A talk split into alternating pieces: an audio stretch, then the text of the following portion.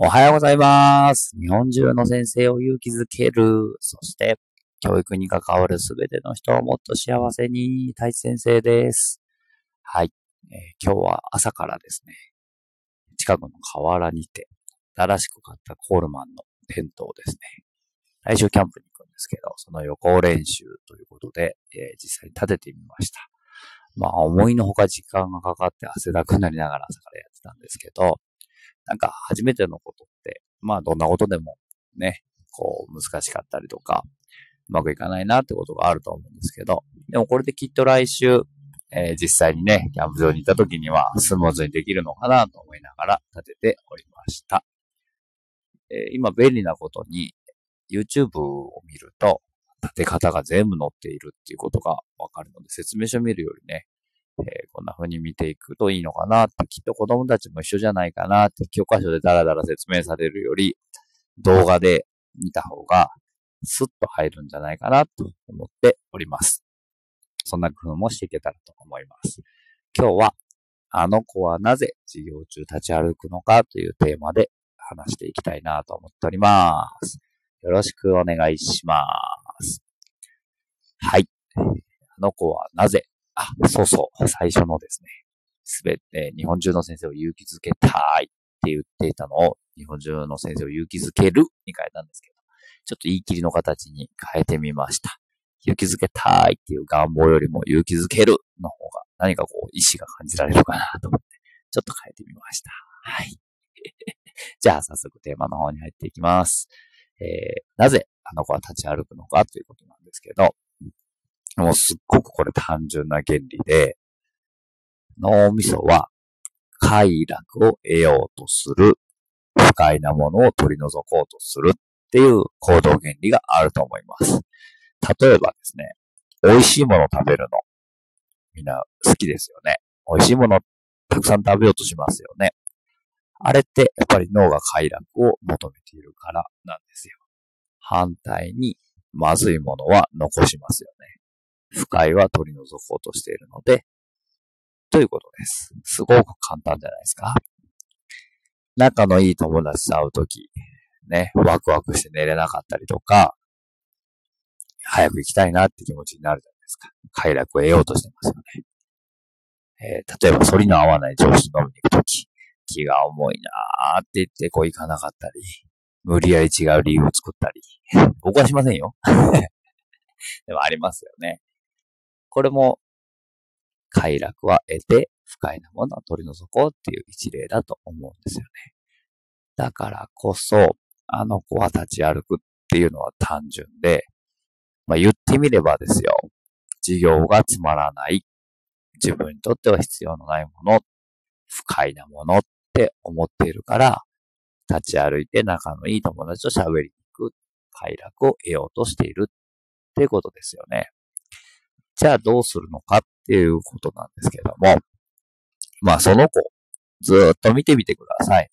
きっと、一日中立ち歩いてるってことはないと思うんですよね。必ず、授業の中で座ってられる教科があったりとか、時間があったりとか、給食の時間の子は座ってるなとか、いうことが見えてくると思うんですよね。そこでやっぱりヒントだと思うんですよ。例えば、うちのクラスの子で言えば、なんかこうみんなでゲームみたいなことをしてるときには笑いながら参加してるなあ、じゃあ授業をもうちょっとこうゲーム風に楽しく工夫してみたらどうだろうなってしてみたりとかするといいんじゃないかなと思います。なんか立ち歩くっていうとなんか先生たちからすごい悪いイメージがあるかもしれないですけど、例えば皆さんも、えー研修に行きなさいって言われて、行ってみたら、もう全然面白くない単調な話し方で、もうそんなこと分かってるよってこととか、逆に、むちゃくちゃ難しい話をただこう、ずーっと喋られてる。眠くなりますよね。僕割と寝ちゃうんですよね。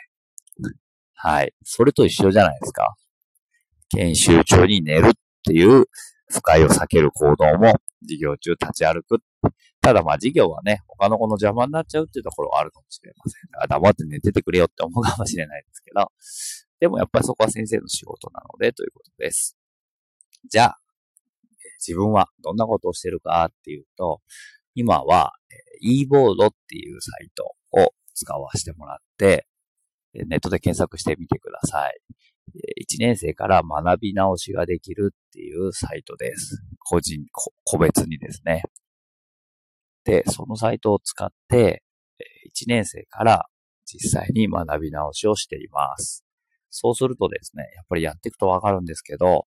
繰り上がりの足し算でつまずいていたりとか、二桁の筆算のね、引き算ができなかったりとか、九九が分かって、八の段、九の段はちょっと分かってないなってことが見えてきたりとかするんですよね。でも、確実に教室で算数をやってる時よりも、座ってる時間が長くなってきています。もちろん45分ずっとは集中はしてないですけれども、20分間集中してやって、まあ5分10分喋ったりちょっと立ったりとかするんですけど、その後また20分落ち着いてやったりってことができるようになってきてるので、これは大きな成長じゃないかな、大きな違いじゃないかなと思っています。なので、えー、あ、鳥さんがここ大事ですよって言ってくれてますね。